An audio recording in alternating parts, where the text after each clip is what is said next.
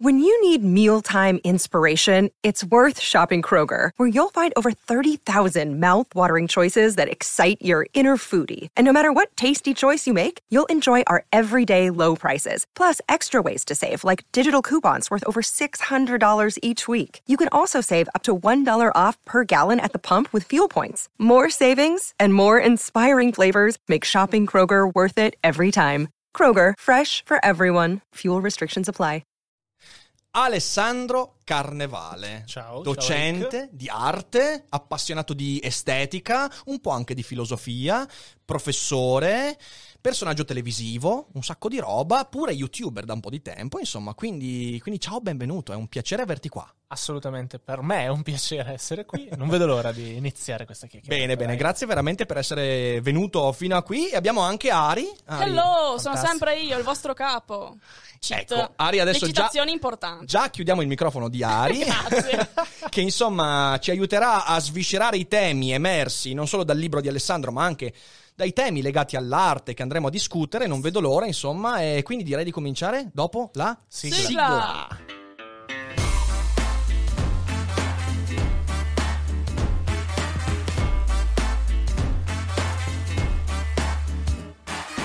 Sei su Daily Cogito, il podcast di Rick DuFer. E chi non lo ascolta è cibo per gli zombie.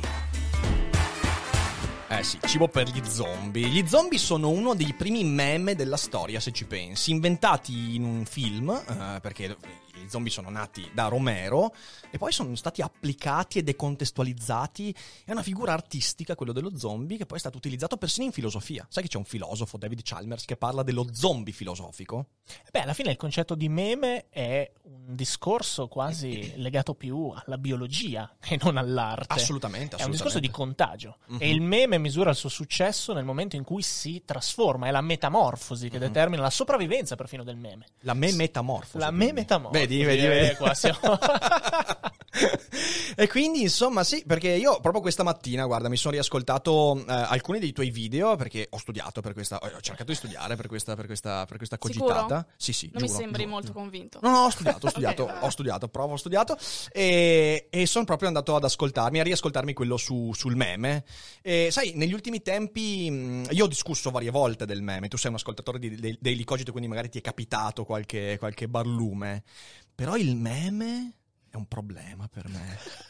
Il meme è un problema, ma non soltanto perché in questi giorni ci stanno ammorbando con Bernie Sanders, e non solo perché a distanza di 4 anni ancora oggi dappertutto, di fronte a ogni cogitata c'è il "ma cos'è un episodio crossover" e queste cose qua.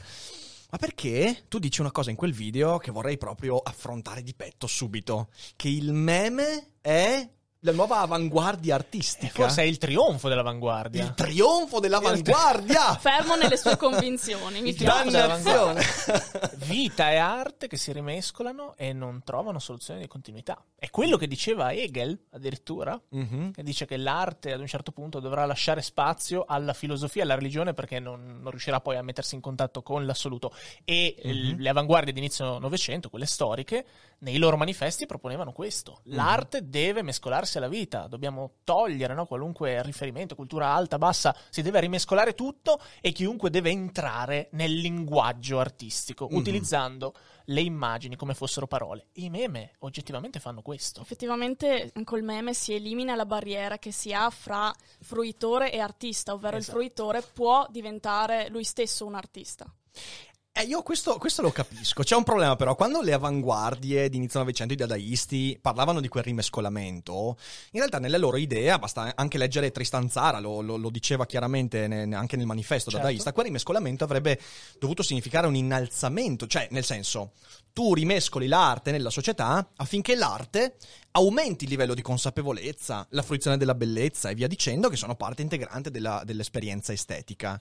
A me sembra che sia l'opposto, mi sembra che sia una buona parte della produzione artistica che si è abbassata al posto di innalzare tutto il resto. Beh, le avanguardie partevano da un presupposto incredibilmente elitario. Loro volevano questo processo che dovesse necessariamente andare verso l'alto. Il problema è che nella cultura di massa, dagli anni 60 in poi, la differenza tra cultura alta e cultura bassa è problematica da individuare. Qual è oggi la manifestazione più alta di arte contemporanea? ma soprattutto interessa qualcuno. Mm-hmm. Cioè, la mia sensazione è che grazie al discorso sulla memetica, comunque sull'utilizzo dei social, si sta creando un'estensione della realtà dove parlare anche di creatività, dove permettere a milioni di persone di sviluppare un loro discorso creativo. Mm-hmm. E questo sì che è un trionfo dell'avanguardia. Poi alto o basso possiamo discuterne a lungo, però quello che veniva proposto anche dai dadaisti, tutto sommato, sta avvenendo.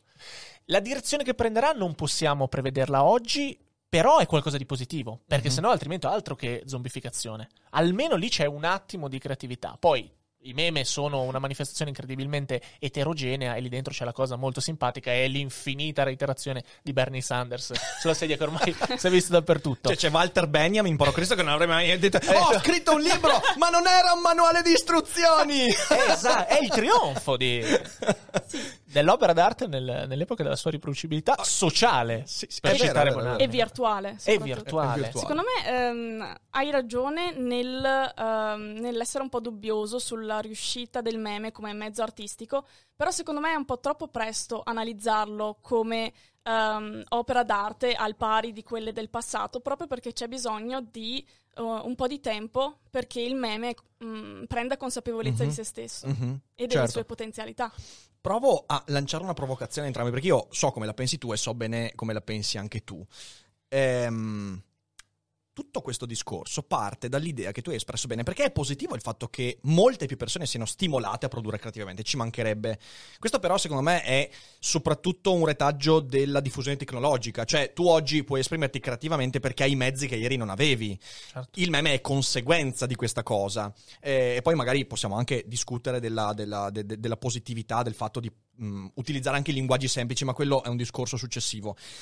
L'idea che hai presupposto è che tutti quanti, cioè l'arte non è più di una nicchia, non è più di un'elite, non è più di un gruppo, ma potenzialmente è linguaggio di tutti quanti. Ora la domanda che vi faccio è: ma l'arte, secondo voi, dovrebbe essere linguaggio di tutti quanti? Giustamente tu hai detto perché quanti si interessano di quella che è l'arte? Tutti si interessano dei meme, tutti quanti li guardano, anch'io che sono molto critico, li guardo e dico sì, mi faccio la risata, certi sono fatti veramente bene, anch'io ne ho fatti in passato, ne ho fatti alcuni, è molto divertente, però il punto è, l'arte deve essere quella cosa lì, dobbiamo tendere per forza a una società in cui padroneggiare l'arte è competenza di chiunque, secondo voi? Secondo me bisogna ricercare qual è il requisito fondamentale che un'opera d'arte deve avere per ciascuno di noi. Per me il requisito fondamentale è la serendipità, ovvero ritrovarsi di fronte a qualcosa che non si stava cercando e sentirsi coinvolti con quell'opera in modo totalmente inaspettato. E questa cosa è un ausilio di tutti. Ogni persona può ritrovarsi di fronte a un evento, una musica, un'opera d'arte, certo, un videogioco e ritrovarsi spiazzato. Da fruitore, però. Da fruitore, certo. Sì. Da produttore invece? Da produttore secondo me, allora, è un discorso complicato. Però, allora, c'è da dire che opposto a questo tuo pensiero che stai esponendo, c'è la convinzione che l'artista sia colui che è sceso dal cielo con il dono divino che soltanto lui può avere e che può dare a noi miseri mortali. Mm-hmm. Secondo me assottigliare questa differenza fra l'artista e l'uomo comune è fondamentale. Ok. Giusto. Effettivamente mi ritrovo in queste parole. Proviamo a fare un passaggio successivo sul discorso dei meme. Negli anni dal 2010 in poi, ok, si è sviluppata un'arte interna al mondo di internet e ovviamente al discorso dei meme. Ci sono tantissimi collettivi artistici che si occupano di diffondere meme, ovviamente con un presupposto artistico alto. Ma il presupposto artistico alto non riesce a individuarlo. La gente vive quei meme come una manifestazione spontanea di internet. Sì. Quando viene svelato l'intento, perché poi ci sono anche delle mostre che recuperano tutti questi meme e li espongono, oppure ci sono degli spazi virtuali dove le persone viene a conoscenza del fatto che quel meme era in realtà una performance artistica. Cosa succede? La gente si incazza perché ti senti preso in giro. Una cosa che è perfettamente chiara alle persone che hanno studiato arte contemporanea e che per tutto il Novecento c'è quella desacralizzazione del ruolo dell'artista, sì. Nel grandissimo pubblico genera l'effetto opposto, cioè tu hai bisogno di rifugiarti nel talento, che è l'unica cosa, nel momento in cui l'estetica si fa liquida e perdi qualunque riferimento, l'unica cosa che ti permette di creare un discrimine è il talento dell'artista. Sì. Nel momento in cui il meme diventa una manifestazione artistica alta, la gente dice non può essere arte perché manca il talento. Però aumentiamo, no, il livello della domanda. Cos'è il talento? Quella creatività lì può essere giustificata all'interno dell'atto creativo? Secondo me sì. Se no ci rifugiamo in Kant che ti dice certo. Dobbiamo andare avanti rispetto a qualcosa che andrà necessariamente avanti. Oggi il discorso è intorno alle piattaforme digitali, ai social. Quella è la novità. Se no veramente restiamo a 50-60 anni fa. Questo sicuramente. Quindi bisogna parlare dell'estetica sui social, dobbiamo parlare di arte sui social, partendo da questo presupposto. La gente quando scopre che è arte contemporanea dice no, non può esserlo, mi manca il talento. Ci siamo ancora troppo legati a questo discorso. L'esigenza di avere una bravura tecnica, perché è l'unica cosa misurabile senza tutta una serie di competenze. E non voglio fare un discorso elitario, però evidentemente c'è. Se non hai una base comune non puoi aprire un dialogo, è importante trovarla e molto spesso quella base lì è il divertimento. Tu guardi le opere dadaiste, ti devi divertire. Se ci vai già con la mentalità cosa c'è scritto nel manuale, se io non provo questa cosa allora mi sento scarso, mi sento in difetto, rifiuti l'arte contemporanea. Ecco, è questo, su qui c'è un punto che mi interessa molto, perché la provocazione che io ho lanciato su l'arte deve essere prodotta da chiunque, in realtà non ineriva tanto, cioè poteva essere interpretato così, sulla figura dell'artista, perché io sono d'accordissimo. L'artista è un grande rimescolatore, è uno che unisce i puntini in un modo molto migliore rispetto a quello con cui gli altri sono riusciti a unirlo. Questo l'ho discusso tante volte anche su Daily Cogito, quindi ben lungi da me l'idea che ci sia un iperuranio che tiene in sé le idee artistiche, no, assolutamente, ci mancherebbe. Però, vi racconto una mia esperienza. Beh, tu la conosci bene, tu sì, in realtà no. Raccontata tipo 9 volte. Io parto da un'esperienza che per me è stata dirimente nella mia vita. Ero a Padova, all'università, giornata di pioggia, con 3 amici. Non avevamo un cazzo da fare perché stavano facendo un trasloco nell'appartamento vicino, quindi eravamo orfani di casa. C'è una mostra a Padova sugli impressionisti minori. E dico, che bello, andiamo a vedere, conosciamo qualche nome e via dicendo. Andiamo, carino, ho conosciuto qualche artista olandese e via dicendo, una mostra interessante. Entro nell'ultima stanza e non segnalata nel percorso della mostra mi trovo la Salomè di Klimt, che è il mio quadro preferito di sempre. E io non me l'aspettavo. E io non riesco a mettere in parole ciò che ho sentito in quel momento, ma è stato veramente al tempo stesso una violenza e un'epifania. Mi sono sentito cadere completamente, sono rimasto senza parole. E quando ho ripreso il dono del linguaggio, ci ho messo qualche minuto buono, ho chiesto a uno degli organizzatori, gli ho detto, ma, dentro questa mostra c'erano 8 persone insieme, comprese noi. Se voi segnalate questo, avete qui la folla. E lui mi ha risposto, ha detto, no, non vogliamo, perché vogliamo che la gente non se lo aspetti, perché l'incontro con l'arte è un inaspettato. Bello. E io questa cosa qua, vabbè, ne parla Heidegger dell'inaspettato, l'aura artistica di Benjamin è proprio legata a questa cosa qua. L'arte è letteralmente ciò che non ti aspetti. Infatti le avanguardie hanno criticato moltissimo la museizzazione dell'arte, perché nel museo tu neutralizzi il fatto che quell'inaspettato non si scatena, tu sai già. Infatti io sono stato fortunatissimo.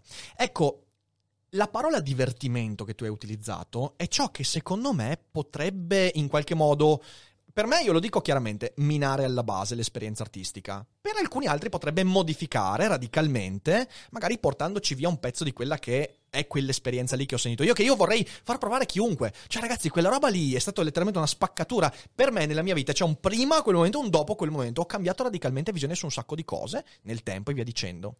Il divertimento adesso domina invece l'arte, se intendiamo appunto con arte dal dadaismo, le avanguardie e il meme sviluppato su internet. Ci troviamo di fronte al trionfo della museizzazione. Siamo sicuri che sia divertimento e non cinismo? Ah, ok, ecco, vedi, questo è interessante. Proviamo a ragionare su questo, perché il divertimento è una parola delicatissima. Divertimento è Lundini.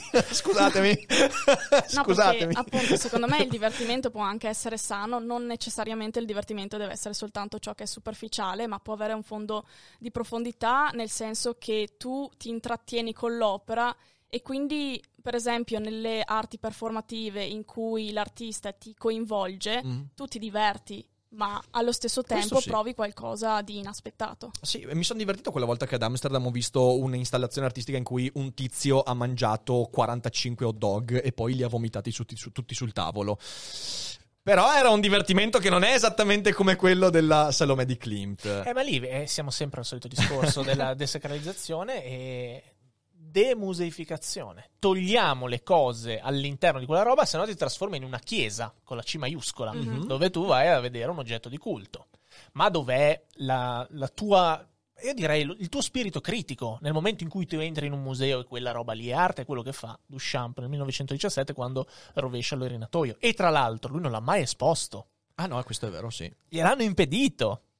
La società degli artisti indipendenti, quando gli arriva ovviamente la Hermut, è uno pseudonimo di Duchamp, poi lì c'è una storia molto oscura, difficile da decifrare, però gli dicono questo non ha alcuna artisticità e malgrado il regolamento della mostra del 17 impedisca a tutti gli effetti di rifiutare l'esposizione di un'opera, loro, con un atto di elitarismo molto profetico, cercano di resistere alla desacralizzazione totale. Tu rovesci un orinatoio, lo metti lì dentro, il divertimento rompe l'argine, entra nel museo e lì è finita. Ed è effettivamente finita. Certo. Da quel momento in poi è diventato, è tutto. Possiamo accettarlo o rifiutarlo. Secondo me il divertimento fa comunque parte della vita. Perché escluderlo in quanto esperienza bassa?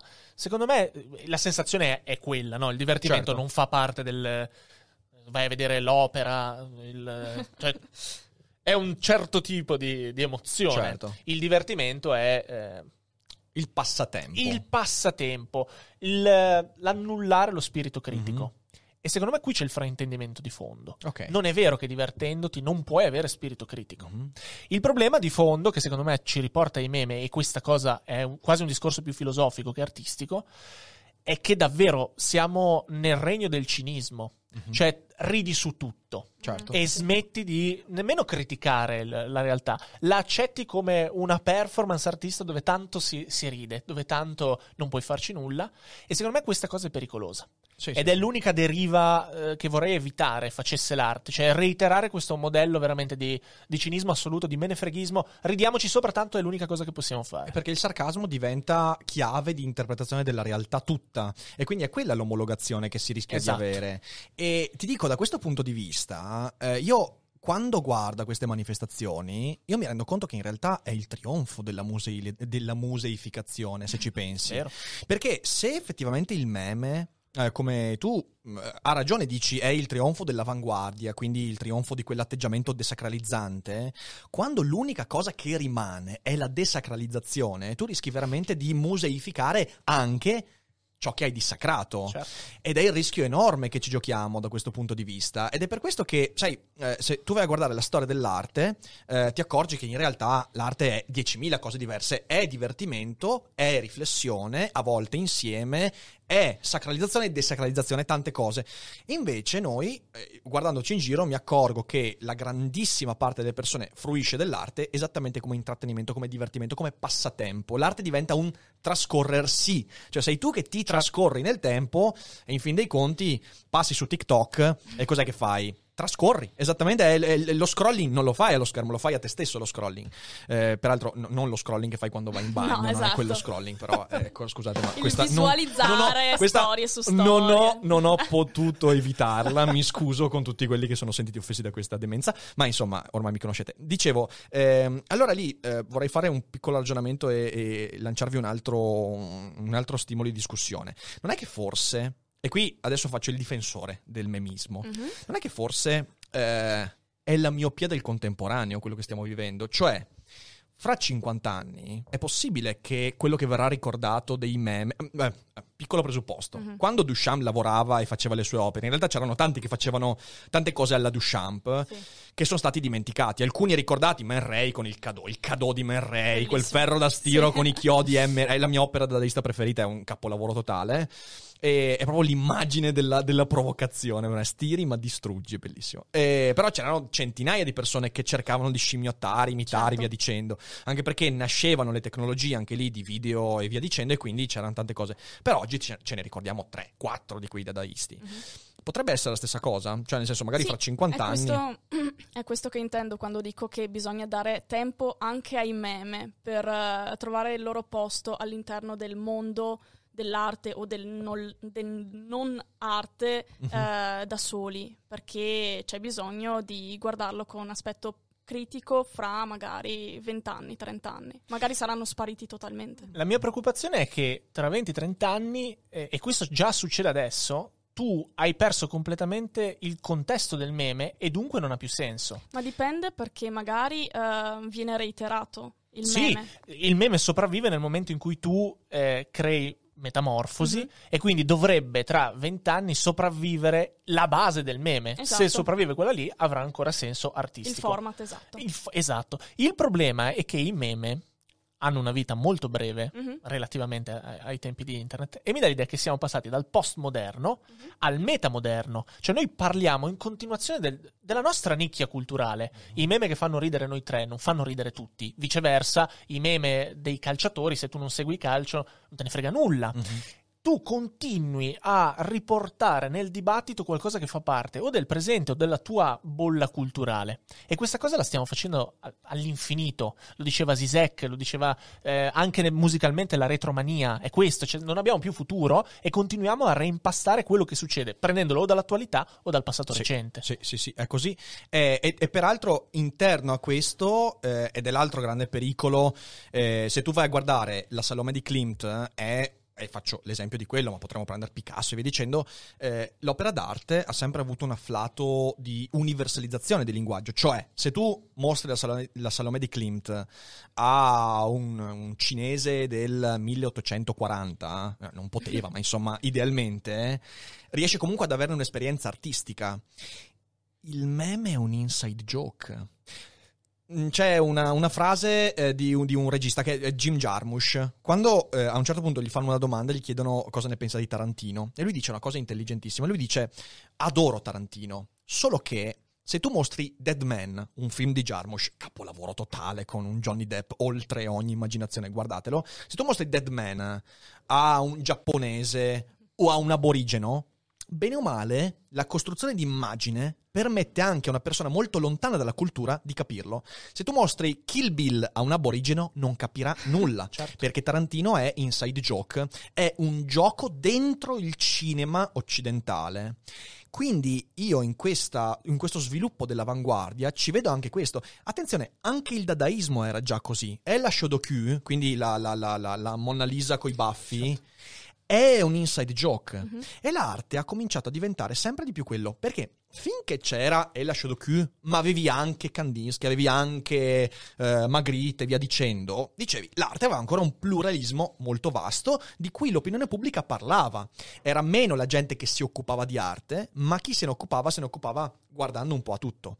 Oggi invece si è massificato l'inside joke, tutti si sentono coinvolti e l'arte si è un po' accartocciata da questo punto di vista. Tu puoi fruire di Banksy e non Banksy, giusto? Banksy, perché conosci il retroterra. È come un film di Tarantino: se tu conosci i presupposti, l'inside joke, ne fruisci e sei contento, altrimenti ti senti escluso. Ora, il movimento di arte come esclusione, per me, è una cosa, è la vera novità del nostro tempo, se ci pensate, da questo punto di vista. Sì, però ti rovescio la prospettiva. Questo potrebbe essere il trionfo dell'estetica relazionale, cioè senza il passaggio dell'inside joke, che lo faccia il regista o il memer o la persona che lascia il commento mai chiuso, hai presente, no? Quella formula che si mette subito sotto i commenti di YouTube. Se non c'è quel passaggio dell'utenza, è il trionfo del prosumer, no? Tutti noi produciamo contenuti e poi li consumiamo allo stesso identico tempo. Prosumer sembra il nome di una grappa, peraltro. Grappa Prosumer friulana. Che tra l'altro la parola è stata inventata nel 1980 da Toffler, sociologo, nel libro La terza ondata, e aveva di nuovo anni 80, culto della personalità. Dalla personalità nasce l'iperuomo dei social, cioè l'iperrealtà dei social. Però di nuovo, se non c'è quel passaggio lì, se non c'è la trasformazione della base del meme in qualcosa di compiuto, effettivamente riducendo la portata del pubblico, perché tu nel momento in cui scrivi qualcosa già scegli una lingua e di conseguenza riduci. Scegli quale fetta di pubblico potrà capire il meme, quindi riduci ancora. Vai sempre più a scaglionare il pubblico, però attraverso un intervento. Quell'intervento lì, direbbe Bourriaud, che a metà degli anni 90 scrive l'estetica relazionale, è quello che dà il senso all'arte contemporanea. L'unica vera novità è questa, cioè il gesto dell'utente, del pubblico, dello spettatore che compie l'opera. È quello che facciamo con i videogiochi. Vedi che alla fine le manifestazioni digitali ci raccontano l'unica frontiera possibile dell'arte, se no le avanguardie hanno già detto tutto. È per questo che secondo me dovremmo guardare con più attenzione sia i social sia i videogiochi. Sì, c'è bisogno di un contributo in questo senso da parte del fruitore. Per esempio, se dovessi mostrare un commento di YouTube a mia mamma, lei non lo capirebbe perché lei non fruisce di quel contenuto, non si sforza di capirlo. Ma cos'è questo? Un crossover? Vabbè. Esatto, questo intendo. Sì, no, questo è vero. E dall'altra parte, io questo è un aspetto che credo sia, come dicevi giustamente, la vera novità di questo tempo. Però dall'altra parte, l'arte come di fatto simbolo di appartenenza. Cioè tu reiteri una serie di gestualità, perché sono gesti più che testi, sono gesti visuali che dicono io faccio parte di questo gruppo. E ora non vorrei, adesso faccio un salto. E allora forse è l'elite di cui parlavi prima, l'innalzamento delle avanguardie che volevano tirare su il linguaggio. L'hanno fatto perché è il trionfo degli hipster. Noi stiamo ma esistono ancora gli hipster? Non smetteranno mai. Cioè, rivendichi identità. Stai facendo elitarismo, ma c'è un aspetto che per me è, questa è la parte più preoccupante, è che l'arte come appartenenza c'è già stata, ed è stata l'arte di propaganda. Se tu vai a guardare i gesti, la reiterazione di gesti e di parole per dire io faccio parte, si è sviluppata tante volte nella storia, ed è quando qualcuno cercava di usare l'arte per dire consolidiamo questo gruppo. E questo a livello è stato normalizzato adesso. E cioè, io negli ultimi tempi l'ho citato varie volte, c'è un racconto di Philip K. Dick che si intitola Le città, un racconto degli anni 60, anche discretamente bruttino, però l'idea è molto interessante. Lui dice arriveremo a un punto in cui le città saranno non più sulla base di etnia, di politica, sulla base di opinioni, ok? Ognuno farà parte della città, dell'opinione e via dicendo. E sono le eco chamber, lui le eco chamber 50 anni fa le ha intuite. Esatto. E ecco, io questa cosa la vedo, e l'arte è un motore di questo. Certo. È comunicazione visiva, siamo totalmente diseducati, visivamente parlando, non si insegna nelle scuole, questo è un problema enorme, dovremmo fare semiotica visiva più che storia dell'arte. Ad un certo punto servirà anche riuscire a capire come funzionano i testi visivi, visto che tutta la comunicazione sui social è visiva o visuale a seconda della declinazione che vuoi dargli, e questa cosa è preoccupante. È preoccupante perché diventa veramente propaganda, e lì si apre un capitolo infinito. Cioè, facciamo una critica strutturale ai social o no? Perché si formano quelle bolle? La comunicazione, se tu riesci a piegare l'arte all'interno di quella cosa, io non voglio fare il determinista tecnologico, però mi dà l'idea che sia tutto in funzione della novità tecnologica, quello che sta avvenendo. Certo. E Dick lo scrive, ma all'interno di finzione, di letteratura, di un romanzo. Oggi tutta questa roba sta avvenendo. Cioè, tutte i peggiori incubi della filosofia, del postmoderna, sono esattamente quello che ci troviamo dinanzi aprendo Instagram. Sai, ho cominciato negli ultimi, visto che di questo tema io ho parlato anche con Giorgio Taverniti in varie cogitate, emerso, e ci ho riflettuto molto negli ultimi mesi. E allora vi butto lì una riflessione, proviamo a procedere su questo punto. Viviamo il momento in cui il prosumer, quindi colui che consuma, può anche produrre direttamente i contenuti. C'è una totale, un totale trionfo in questo atteggiamento della regola dell'uno vale uno, appunto. Non ci sono subalternità, il professore di arte è tanto quanto l'ultimo utente del gruppo che produce meme e via dicendo. E oltretutto questo ha portato a livelli smisurati la competitività all'interno dei social network, quindi insomma anche quello è un tema devastante. Sì. Però nella storia questa cosa è avvenuta varie volte. Nell'antica Grecia, per esempio, quando la democrazia diventava troppo orizzontale, si tornava alla suddivisione antica dei bellatores, degli oratores, si via dicendo. Quindi una suddivisione che permettesse di dire: guarda che in questo ambito tu devi saperti far valere per accedere a questo tipo di discorso. E se quello che stiamo vivendo, e gli effetti li vediamo, la politica statunitense, la gestione del Covid, la comunicazione, i giornali che sembrano delle personcine isteriche fuori in piazza che urlano soltanto per attirare l'attenzione e via dicendo, potrebbe essere appunto l'effetto di una società social basata sul consenso. Io attiro consenso e col consenso mi faccio.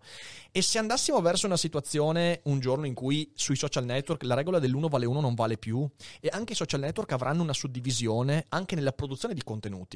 C'è il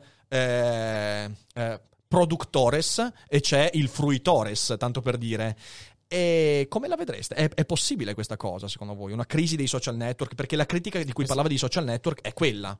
Cioè, alla fine dei conti, la struttura dell'uno vale uno sta mostrando tutte le sue problematiche. No,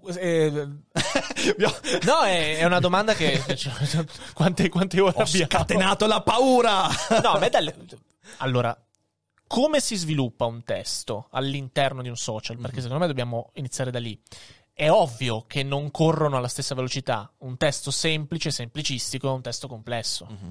Per la struttura del social, il testo complesso non diventa virale prima, certo, perché c'è una logica matematica dietro. Tu vuoi il consenso, di nuovo, il consenso da cosa viene prodotto? Da numeri. 1 vale 1 significa che vai a vedere il numero dei like, tu non hai bisogno di vederli, la piattaforma, l'algoritmo analizza tutte queste cose qui. E i numeri sono legati all'iperreazione, però. Certo. Quindi, cioè, tu fai quindi i numeri tu devi quando... 3 secondi, storia dell'attenzione, c'è un bellissimo saggio che si intitola 8 secondi, viaggio nell'era della distrazione, di Lisa Iotti, che analizza queste cose qua. E parte dal presupposto che se tu crei un impianto matematico, un modello matematico algoritmico che premia la reattività, quindi già un testo complesso, cioè una roba come questa che stiamo facendo noi, o conosci già tutti noi tre, il contesto del cogito, eccetera, e quindi vai sulla fiducia. Certo. Pensa, pubblichi un video su YouTube, hai 0 visualizzazioni e 50 like. Che senso ha quello? Sì, vedi, sì, è l'anticorpo che si forma internamente alla piattaforma, io ti do fiducia perché so chi sei. Ma l'emersione di qualcosa di nuovo è impossibile se fai un testo complesso, e dunque c'è la semplificazione brutale. Certo. Questo secondo me nasce da un problema matematico-algoritmico. Mi rendo conto che è un segreto industriale l'algoritmo, però nel momento in cui diventa spazio pubblico apriamolo un tavolo, parliamone. Certo. In autostrada è ovvio, è gestito da una roba privata, però il codice della strada rimane lo stesso. Cioè, che codice comunicativo c'è lì sopra? Come funzionano questi algoritmi? Non devo saperlo necessariamente io, però vorrei che ci fosse qualcuno, un sociologo, degli psicologi, degli psichiatri che ne parlano, certo, con le persone lì, e non viene tutto demandato a delle persone che stanno nella Silicon Valley e non sanno quel che stanno facendo, perché nessuno può saperlo. I risultati che stiamo vedendo adesso sono stati prodotti da una decina d'anni di deregolamentazione assoluta. Sui social funzionano gli algoritmi perché c'è un processo di machine learning e fai fare al programma, all'algoritmo, certo, per massimizzare la performance. Però stiamo lasciando in mano ad un'intelligenza artificiale che non è intelligente l'intero dibattito pubblico. Questa cosa secondo me è preoccupante. Certo. Secondo me non ci sarà, cioè non vedo molto possibile un futuro in cui c'è chi consuma e chi produce unicamente. Deve essere sempre un interscambio, e da questo punto di vista in realtà i social possono in realtà indirizzare verso un futuro di interconnessione, proprio di capacità, di qualità che vengono tramandate da un utente all'altro. Quindi in realtà c'è il creatore che insegna al fruitore come diventare lui stesso un creatore con le sue capacità, e viceversa. Questo già avviene però. Infatti, si fanno... Ma non è preoccupante una cosa del genere? Cioè, ho letto un articolo qualche tempo fa che parlava del social marketing e c'era il quarto punto della Bibbia, era l'insegnantismo. Cioè tu sui social devi essere insegnante, perché le persone si fidano di te se dai la sensazione di offrire qualcosa gratuitamente. C'è tutto il discorso di marketing. Cioè la pretesa di insegnare a tutti i costi non è di nuovo quell'uno vale uno al quadrato che svilupperà davvero Capitol Hill e l'ignoranza assoluta sui social. Si spera di no. Poi sicuramente chi si proclama tuttologo e naturalmente sa uno spezzone di qualcosa, uno spezzone di qualcos'altro, ovvio. Quindi si frammenta davvero la cultura che una persona può portare e quindi la competenza che può trasmettere. Quindi si tratta di affidarsi a guardare colui che ha più nozioni di tutti, che riesce a comunicarti e a farti capire quale valore ha quel lavoro lì. Vedi, questo però è il punto interessante. Lì, vedi, io ho avuto qui Raffaele Alberto Ventura qualche mese fa e io, pur essendo in disaccordo con, ciao Raffaele, con quasi tutto quello che dice, però c'è una cosa che lui dice ed è giusta. Noi viviamo la crisi di una società che ha manomesso le competenze. Perché? Perché in realtà negli anni 70, se tu volevi imparare arte, la filosofia, tu avevi un sistema di selezione sociale che ti permetteva di dire: guarda, questa persona ha superato quelle che sono le prove sociali e si è posta qui, ed essendo lì la società ti garantisce che se impari da lui, bene o male qualcosa saprai. Ma questo chi lo diceva? No, questo funzionava, negli anni 80 era così, cioè nel senso, se tu dovevi imparare da guidare la macchina, a fare il regista e via dicendo. Certo. Sì, no, il professorone, diciamo, una persona che aveva passato delle selezioni, esatto, che poteva essere all'università, sì, i master, scritto un libro e via dicendo. Oggi questo sistema è venuto meno. Perché? Perché la democrazia dell'uno vale uno ti dice fondamentalmente che se tu hai una bocca e un cervello riesci a collegarli, a volte non serve neanche quello, e puoi produrre contenuti, se sei bravo a comunicare, se sei persuasivo, ho capito. Allora puoi convincere un utente che tu sei bravo, magari non sai un cazzo di quello che stai dicendo, però sei talmente bravo e bello a dirlo. Lì bisogna educare le persone a capire loro stesse come il problema. Cioè tu stai dicendo il santo graal della comunicazione, cioè avere un pop. Io sono d'accordo, sì, in una società ideale tutte le persone riescono a riconoscere i segnali di competenza, sì, ma infatti è per questo che c'è una grande disinformazione, soprattutto da parte di chi sta iniziando adesso a entrare nel mondo dei social, e sono piccolissimi, sono giovanissimi, e il disinteresse generale che c'è dalla generazione dei boomer, che lasciano totalmente allo sbando questo mondo. Sai che poi ci sarà il commento di qualche boomer che dirà: basta darci contro! Vabbè, è sempre sarà così, mia mamma probabilmente. Ciao amici. Che lasciano allo sbando totalmente questa generazione che saranno i futuri fruitori e creatori all'interno di questo ambiente. Secondo me è inaccettabile, eppure viene normalizzato. Però la competenza digitale, per esempio, un boomer non ce l'ha, quindi la cosa preoccupante è che un ragazzino di 12 anni probabilmente è molto più competente online. Questo è il problema, perché che non abbia, ma d'altronde di fronte ad una novità che ha scardinato completamente l'ecosistema sociale, i social sono questo, il web 2.0 è sta roba qua. Noi stiamo veramente procedendo per tentativi, stiamo veramente in un contesto dove non ci sono precedenti storici, quindi puoi soltanto importare qualcosa da altri saperi e cercare di cucire. Sai, è lì che si inserisce il discorso dell'esperienza artistica. Ora faccio un piccolo discorso, vediamo se riusciamo a mettere insieme due ragionamenti su questo, perché a me interessa molto. Viviamo in una società in cui le competenze sono state scardinate. Il web ha rovesciato il rapporto generazionale, oggi un tredicenne ne sa di più del sessantenne, questa cosa raramente è successa nella storia, anzi vorrei dire non è mai successa in questi termini.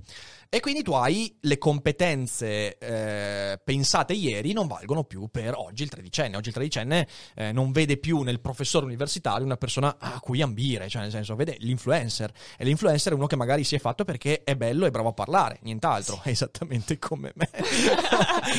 e comunque modesto come sempre. E comunque, al netto di questo, lì si inserisce l'estetica. L'estetica ha un aspetto che è unico nel genere, cioè l'esperienza del bello e la capacità di discernere fra ciò che è bello, e poi cerchiamo di capire anche cosa vuol dire questo, ciò che non è bello è uno dei primi criteri che l'essere umano utilizza per crearsi una consapevolezza su ciò che vuole e ciò che non vuole dalla vita. Sai, io prima di quell'esperienza con Klimt ero molto un convinto costruttivista. Ero molto convinto che in realtà l'immagine che ci facciamo del mondo è esclusivamente parte del modo con cui raccontiamo il mondo. E quindi l'idea di bellezza, di bruttezza, è tutta parte di un discorso generale. Poi mi è capitata quella spaccatura, quella mazzata incredibile. E lì ho vissuto un'esperienza che mi ha fatto radicalmente cambiare, perché lì ho sentito che l'esperienza del bello, quella è stata quella che io definisco per la mia vita, esperienza della bellezza, mi ha fatto capire che quell'esperienza è legata letteralmente a come sono costruito io. È evidente che una persona diversa da me non avrebbe avuto quel tipo di reazione di fronte a quel quadro, perché è tutto legato alle mie esperienze, aspettative e via dicendo, ma quella cosa è stata vera per me. Mm-hmm. Cosa vuol dire questo? Questo vuol dire che disabituarsi al bello, come hai detto tu, è parte integrante della disabitudine a ordinare la realtà, a dare una struttura alla realtà. E mi vengono in mente quei libri che vengono pubblicati così a destra e a manca, anche di influencer, che sono libri orribili da guardare. Un libro orribile da guardare da un punto di vista proprio materico, estetico, disabitua la persona alla lettura. Esattamente come l'esperienza di qualcosa di brutto continuamente sul web, come i meme sciorinati che nel 99% dei casi sono orribili, disabitua la persona ad avere dei criteri di valutazione della realtà. E lì si inserisce una cosa incredibile su cui potremmo parlare un'ora. Nel momento in cui online passa la bellezza, coincide nella percezione diffusa con la finzione. Il brutto è il trionfo dell'autenticità, e questo è il problema di fondo. Noi vogliamo la cosa brutta, il trionfo del fail, perché nel fail si nasconde, cioè viene fuori l'autenticità. Se sul web qualcosa è troppo bello, significa che è finto. Photoshoppato. Esatto, sì. È così. E questo è una cosa davvero che sta... È una modificazione comportamentale di massa, sì, che sta davvero ridefinendo i nostri parametri davvero di valutazione del bello. Il bello è perfettamente assimilabile al finto, alla finzione. Al finto. E questo ci toglie dei criteri di valutazione. Esatto. Perché io, guarda, non voglio diventare un darwinista estetico, dell'estetica e via dicendo, però è indubitabile che ciò che è bello per te, poi è bello per te ovviamente, è evidente che i criteri di valutazione sono diversi, ciò che è bello per te è un segnale di come tu sei costruito dentro, cioè seguire quella cosa lì significa in parte aprire dei modi per conoscerti un po' meglio. Se tu togli di mezzo questa cosa qua e ti abitui a una valutazione al ribasso della bellezza, che è un po' quello che dicevamo anche prima, tu rischi di perderti un pezzo di te stesso e rischi di convincerti di cose sbagliate. Per me questo è l'aspetto più deteriore di questa cosa che sta andando avanti. Disabituarsi non tanto al bello e al brutto, ma chiedersi perché è bello e perché è brutta per me questa cosa. E la risposta è bella perché è photoshoppata. Questa immagine è bella perché è finta. Così non scavi ulteriormente dentro di te. Non scavi perché ovviamente il bello e il brutto incredibilmente diventano un connotato morale. Questa cosa è interessante. Il politicamente corretto ha cercato di dire per decenni che in realtà tu non devi dare un connotato morale, che il brutto è cattivo, il bello è bene, ed è vero, però si è rovesciato. Adesso ciò che è bello è cattivo perché è falso, certo. Ciò che è brutto invece è autentico e va bene. Oh raga, guarda che questa roba qua è dirompente, è rivoluzionario, se non fosse anche una schifezza da un certo punto di vista. E questo è un problema grosso. Ma d'altronde quando Manzoni prende i barattoli, li riempie di gesso, non c'è merda vera, però poi li vende a peso d'oro, certo. A peso d'oro, con la valuta, all'epoca era proprio quello il senso. Sì. Ti sta dicendo, guardate che è tutta una colossale, gigantesca presa per il culo e voi siete disposti a pagarmela oro. Di conseguenza, nel momento in cui oggi attribuiamo un valore a qualunque cosa, anche l'estetica diventa una cifra. E questo è un passaggio che secondo me non ha precedenti in questi termini. Una volta la dinamica del lo valuto a peso d'oro, attenzione, c'è sempre un numero, certo, ed è importante che quel numero sia molto preciso e sia quello dell'oro, per dire, pensa alla pietra filosofale, no? L'artista è colui in grado di trasformare il letame in oro. Oggi la cifra, il numero, il valore, il videogame, cioè che esprime un punteggio, ce l'abbiamo sotto gli occhi in qualunque istante della nostra vita. tu apri, hai il numero dei follower, i like. Instagram ha provato a riparare questa cosa togliendolo. Sì, certo. Perché? Perché in realtà c'è un discorso commerciale, poi sì, è ovvio, però all'inizio il tentativo era: si crea un problema di percezione. Siccome l'utenza di Instagram è molto giovane, se tu fai vedere continuamente un'immagine che poi corrisponde ad un individuo con una valutazione, una persona che ha pochi like, poi ci sono dei problemi seri, soprattutto in America, su queste cose esplodono, no?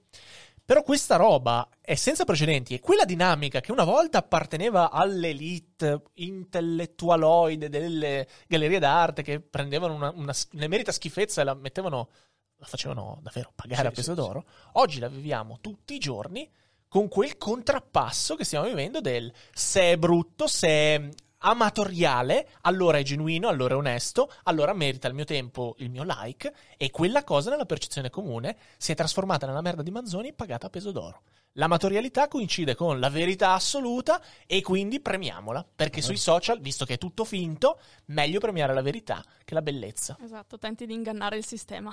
Esatto. E questo è proprio è il tentativo, vedi, e questo è interessante. C'è una doppia tendenza. Da un lato il mondo cerca di andare verso ciò che è bello. Ribadisco, noi siamo biologicamente disegnati per riconoscere ciò che ci piace e non c'è nulla da fare. Poi può essere uno stoico che manco Marco Aurelio e quindi resistere e capire che non devi dare un connotato morale all'estetica, e ci mancherebbe, ma alla fine dei conti tu sei biologicamente spinto a fruire in modo soddisfacente di ciò che ti attira e di essere repulsivo nei confronti di ciò che non ti piace. Non c'è nulla di male in questo.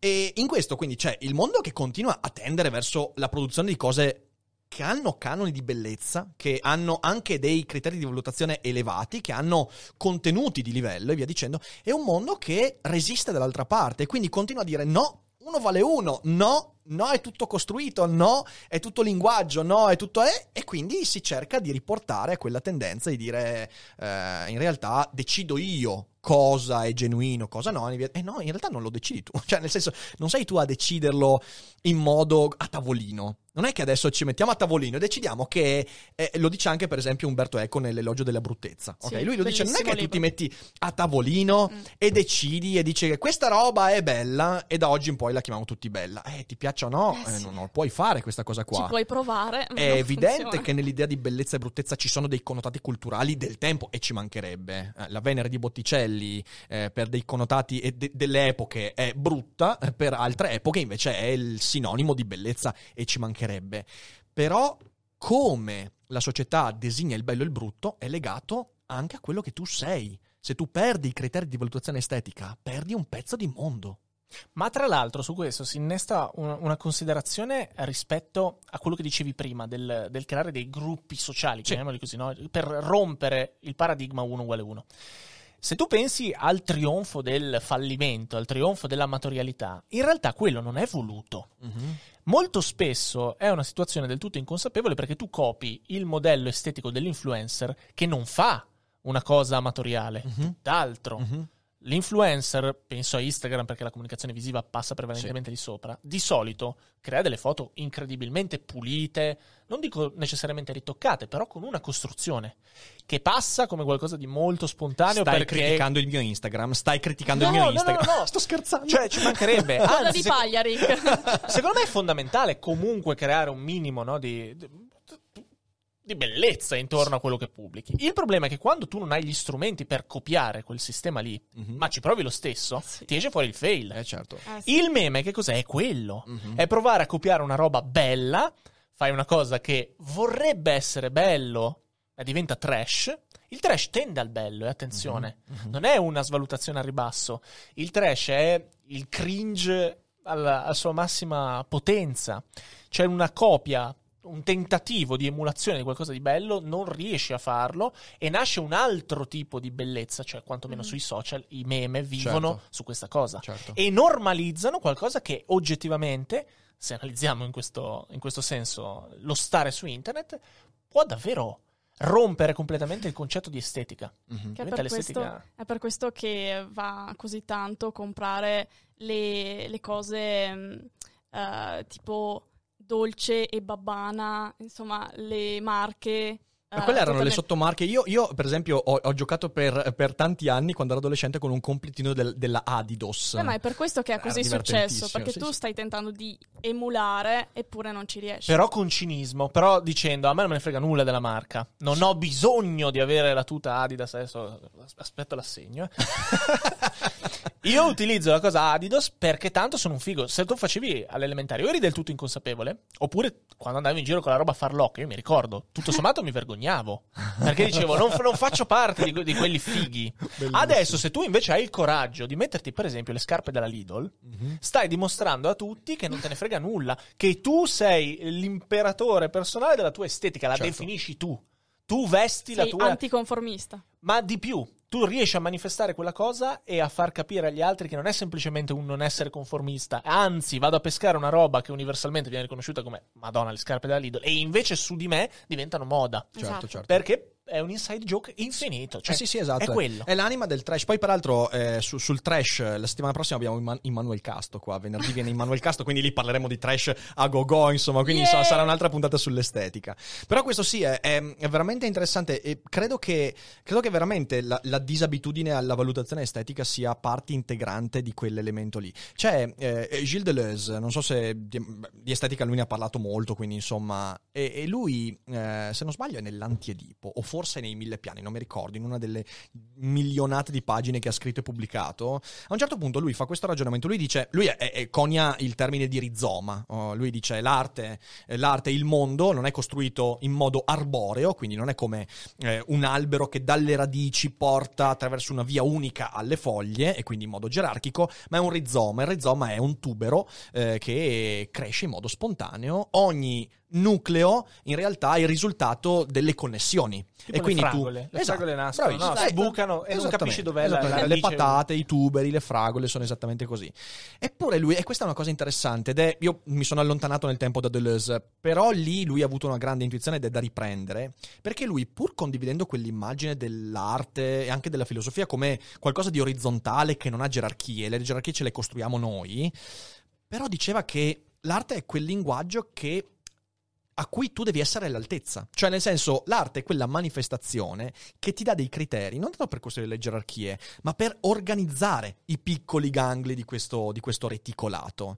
Se tu non fruisci dell'arte, o peggio, se tu fruisci dell'arte come declassificazione dell'estetica, quindi continua sminuimento dell'estetica, della bellezza, vi dicendo, tu di fatto sei perso in un labirinto.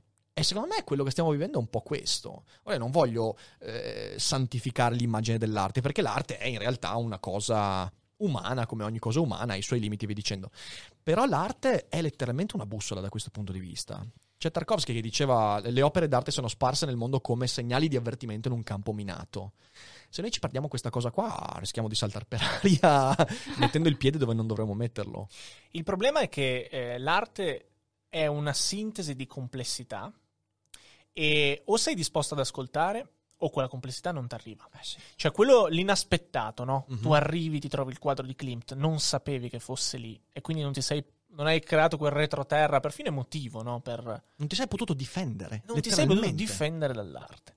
Nel momento in cui però l'arte viene vissuta dai più come soprattutto la contemporanea, sia chiaro, come una provocazione fino a se stessa, qualcosa che alla fine, vabbè, deve provocare, deve crearti quel minuto di stupore, poi non crei quella predisposizione, secondo me, prima di tutto emotivo. Ritorniamo a Kant che dice passi da lì, no? Il particolare che poi diventa universale, ma il particolare lo devi sentire tu, altrimenti. Sì. E non siamo disposti ad ascoltare. L'arte, secondo me, diventa oggi una gigantesca metafora dell'ascolto. E ritorniamo al prosumer. Oggi siamo molto più preoccupati di quello che gli altri vedranno di noi rispetto a quello che realmente possiamo fare per gli altri. È una conversazione in cui tutti stanno aspettando il proprio turno di parlare. E tu non ascolti l'interlocutore. Ma d'altronde la struttura dei social non ti permette di ascoltare davvero. Tu non ti rivolgi mai ad un'unica persona. E io me ne sto rendendo conto, per esempio, oggi siamo qui, è una cosa rara, almeno negli ultimi mesi c'è sempre stato una. E mi sto rendendo conto in questo momento quanto mi mancasse parlare con una persona guardandola negli occhi. Questa cosa qua ti crea una... E di nuovo, se non sei disposto a guardare negli occhi un'opera d'arte, non ti arriverà mai nulla. È vero, è vero. È vero. E allo stesso tempo non stai nemmeno guardando dentro di te. Esatto, è ovvio. Sì, sì, è un gioco di specchi. Assolutamente, assolutamente. Questo è un problema, perché è tutto legato poi alla virtualizzazione. L'esperienza diventa virtuale. E ribadisco, questo non è un discorso da boomer. Cioè, nel senso, io ci vivo con internet, io adoro internet, e quindi ma ci mancherebbe. Però... ci vuole qualcosa accanto a questo. Senza quel qualcosa accanto rischi veramente di farti danni inenarrabili da questo punto di vista. Ma tra l'altro, nel momento in cui noi partiamo dal presupposto che Benjamin avesse ragione, 1936 scrive: l'opera perderà la sua aura e la riproduzione tecnica, quindi fotografie. Da cui poi la canzone Laura non c'è è andata via. No, scusate. Cioè, imperdonabile. Oggi è il trionfo di quella roba lì. Sì, sì. Di fronte all'opera vera non ci vai mai. Però Bonami, in un libro che si intitola, scimmiottando ovviamente, Walter Benjamin, l'opera d'arte nell'epoca della sua riproducibilità sociale, il libro si intitola Post, che ha un presupposto bellissimo, purtroppo lo sviluppa male. Lo so. Hai parlato tu, l'hai criticato tu nel tuo canale. Però l'idea di fondo, non stiamo vivendo il Rinascimento, ma il riconoscimento. Cioè noi abbiamo sempre comunque bisogno di mostrare noi stessi nel rapporto con l'opera. Ma nel mostrare il rapporto con l'opera ti perdi il rapporto. Sì. Perché diventa come American Psycho, quando il tizio... fa sesso e si guarda nello specchio. C'è scritto un saggio molto breve di Umberto Eco sugli specchi, e parla di questo. Quel processo lacaniano per cui dovresti riuscire poi a capire tutto te stesso, grazie, è quello che fa il bambino che per la prima volta si ritrova lì e ha quel passaggio successivo. L'arte te lo permette. Certo. Sempre. Certo. A qualunque età, in qualunque istante. È l'occasione per l'opera. È un'occasione per farlo. Oggi rinunciamo perché invece di guardare l'opera ti stai scattando il selfie per dimostrare ci sono stato davanti. Sì. Certo, l'arte è tornata ad essere un oggetto di culto perché rispondi alla desacralizzazione. È un'azione incredibilmente reazionaria. Oppure si rimescola la quotidianità all'interno dei meme, perdendo, se vuoi, quell'aura. Non lo so, è un bel casino, e secondo me l'estetica oggi non riesce a stare dietro a questa velocità. Sì, il problema di fondo è quello. Assolutamente, anche perché l'estetica necessita di lentezza. È ovvio. Non so se l'hai letto, di Kundera, la lentezza.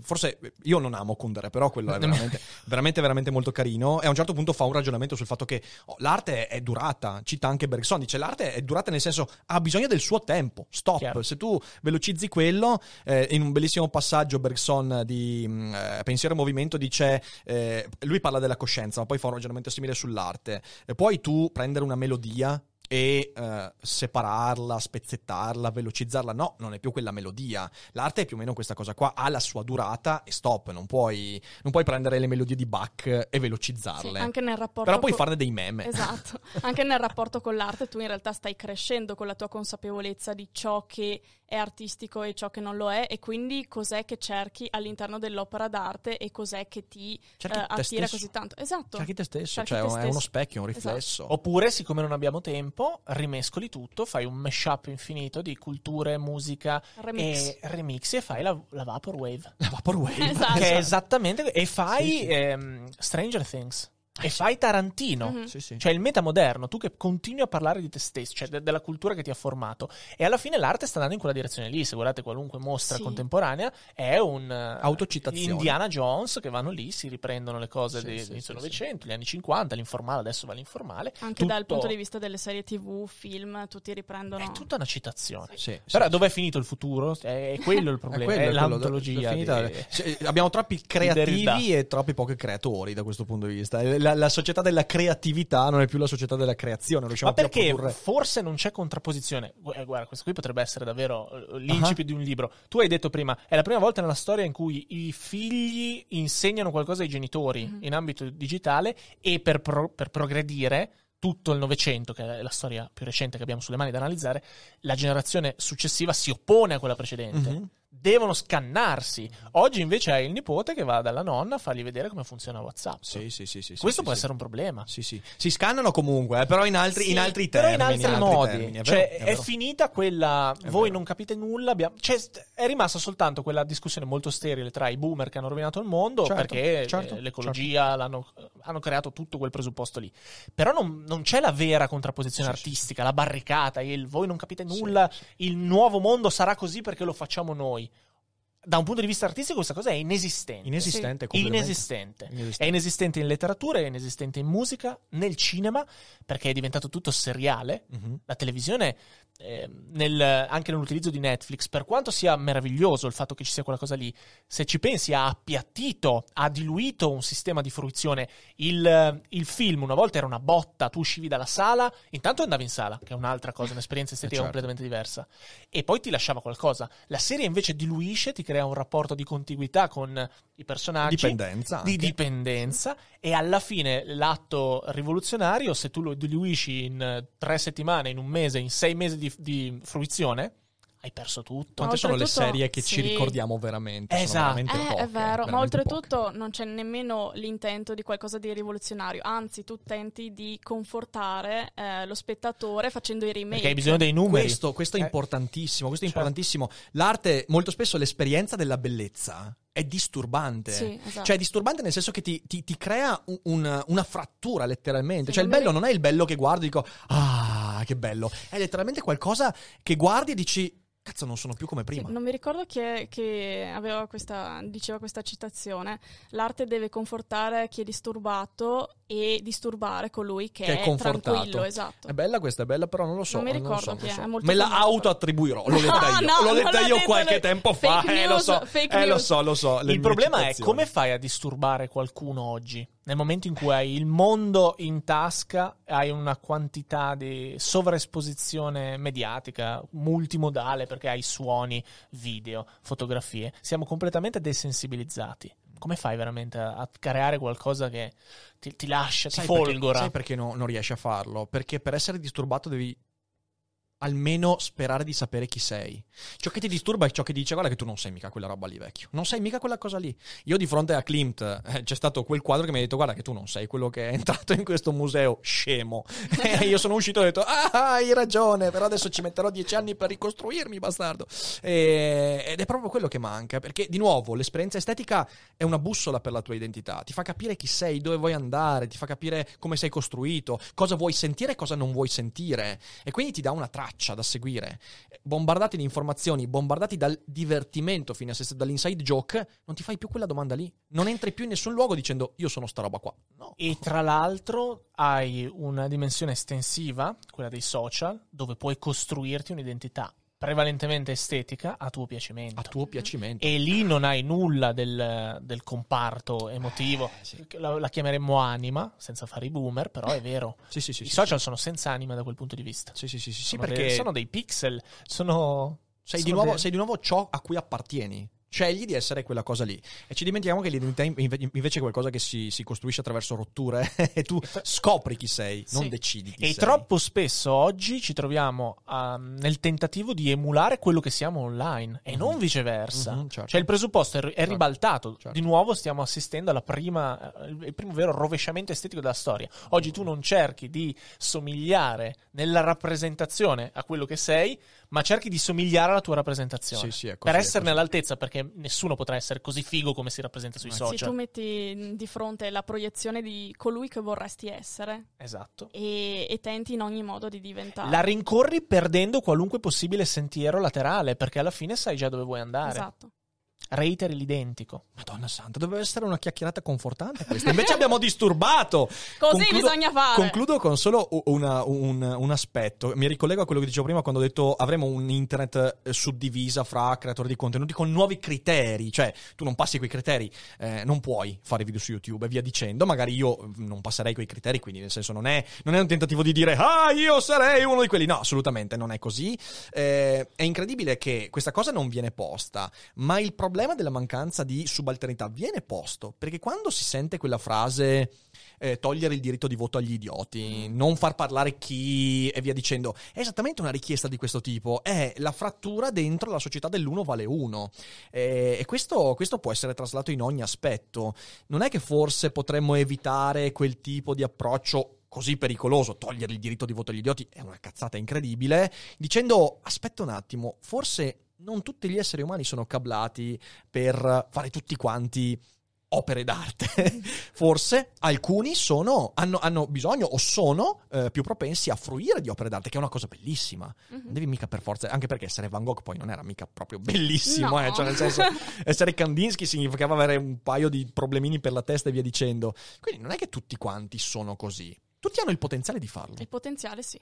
Tutti dovrebbero partire dall'idea che tu devi avere gli strumenti iniziali per poterlo diventare. Ma poi non è detto che lo diventi. Il problema è che oggi è il trionfo del prosumerismo. Anche lì tu non puoi scindere le due cose. Mm. Non puoi essere soltanto consumatore di contenuti, devi anche in qualche modo crearli. E lì è una modificazione comportamentale che arriva dai social. Io ripeto, non amo troppo rifugiarmi nel determinismo tecnologico, per cui alla McLuhan, per sì, certo. Però sta diventando inevitabile, perché mai prima d'ora era esistito un medium così invadente. La televisione è d'accordo, ha cambiato la storia dell'umanità senza ombra di dubbio, il villaggio globale l'ha inventato McLuhan nella sua concezione, che nasce dalla televisione ovviamente, e oggi internet questa cosa è al cubo, all'ennesima potenza, non puoi fermarla. Dobbiamo veramente ragionare, è il tema, filosofi, psicologi, sì, cioè, dovremmo parlare di sta roba qui, gli artisti devono parlare di internet, sì, altrimenti ce la prendiamo nel cubo, visto che insomma questa è l'unica cosa. Peraltro io volevo dire che a qualcuno magari è sfuggito, però noi in realtà abbiamo parlato di questo libro, non abbiamo mai citato questo libro, però in realtà i temi emersi, se volete insomma leggervi veramente questo, io ti faccio i complimenti perché è veramente divertente da leggere, divertente nel modo non con i meme, non Bernie Sanders, no. È un libro che introduce un sacco di temi, è molto divulgativo e mi è piaciuto perché è divulgativo senza semplificare in modo eccessivo, quindi è un ottimo, una serie di spunti che sicuramente possono aprire dei mondi, quindi lo trovate in descrizione, leggetevelo, perché insomma da Instagram alla Lattuga, dove si nasconde l'arte, perché abbiamo ancora bisogno di lei. Senza fascetta, però. Mannaggia! Senza fascetta. Allora, abbiamo tirato fuori, siamo andati anche bene, siamo a più di un'ora e un quarto di live, quindi direi che possiamo anche fermare la cogitata. Grazie Alessandro, è stato interessantissimo. E magari da rifare, assolutamente da rifare. Insomma, tanto c'è soltanto 4 chilometri da fare. Quindi, insomma, dai, cioè, proprio dietro l'angolo, Mordor, panettiere, schio, come diciamo prima. Grazie anche a te, Ari, per essere stata. Cioè, voglio dire, sei talmente poco ospite qui di Cogito Studios, infatti, che quasi non mi si nota. In effetti, 2 ospiti di eccezione. E grazie anche a Fede che non ha potuto parlare perché non ci è arrivato il microfono. Amazon, ma cosa stai facendo? Ha una presenza silenziosa. È una presenza silenziosa e sofferente, perché in realtà avrebbe voluto dire tante cose. Amazon sta perdendo completamente tutti i pacchi per strada. 3 spedizioni questa settimana, tutti in ritardo di almeno 4 giorni. Io non so più cosa. È colpa dei meme. Bernie Sanders, mannaggia lei. Sei un boomer.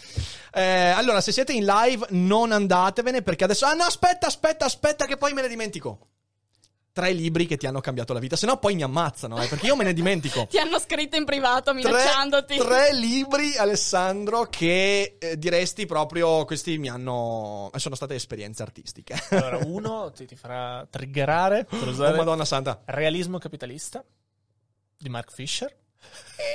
Anzi, no, è un bel libro. Sto scherzando, è un bel libro. E tra l'altro tante delle mie considerazioni di oggi in realtà nascono anche da alcuni racconti. Poi io sono molto legato anche al suo discorso dell'eire, no? Vivo in una situazione post-industriale, quindi mi appartiene molto. Poi dico una cosa molto più da tardo adolescente, cioè Jack Frusciante è uscito dal gruppo, una delle mie primissime letture indipendenti, nel senso mi sono comprato quel libro lì, avrò avuto 14 anni e la prima volta che scegli un'opera hai un rapporto completamente diverso.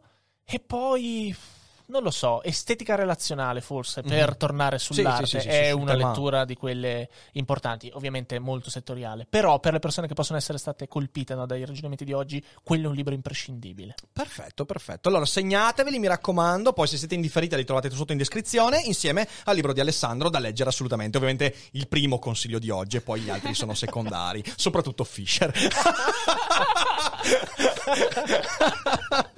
Allora, se siete in live non uscite, che adesso apriamo anche la chat vocale per chiacchierare 10 minuti, un quarto d'ora.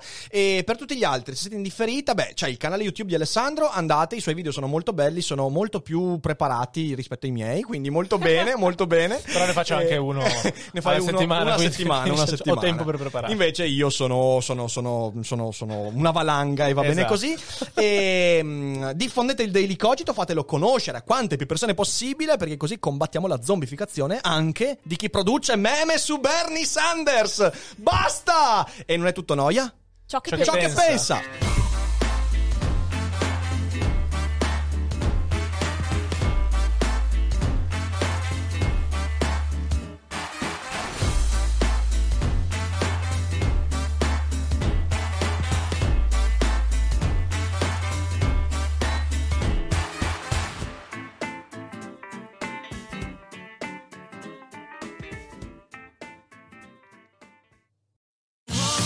Sotto costo €1. Fino all'11 maggio lo Smart TV LG OLED Evo Gallery Edition 55 pollici più il piedistallo insieme a €999, perché €1 batte forte sempre.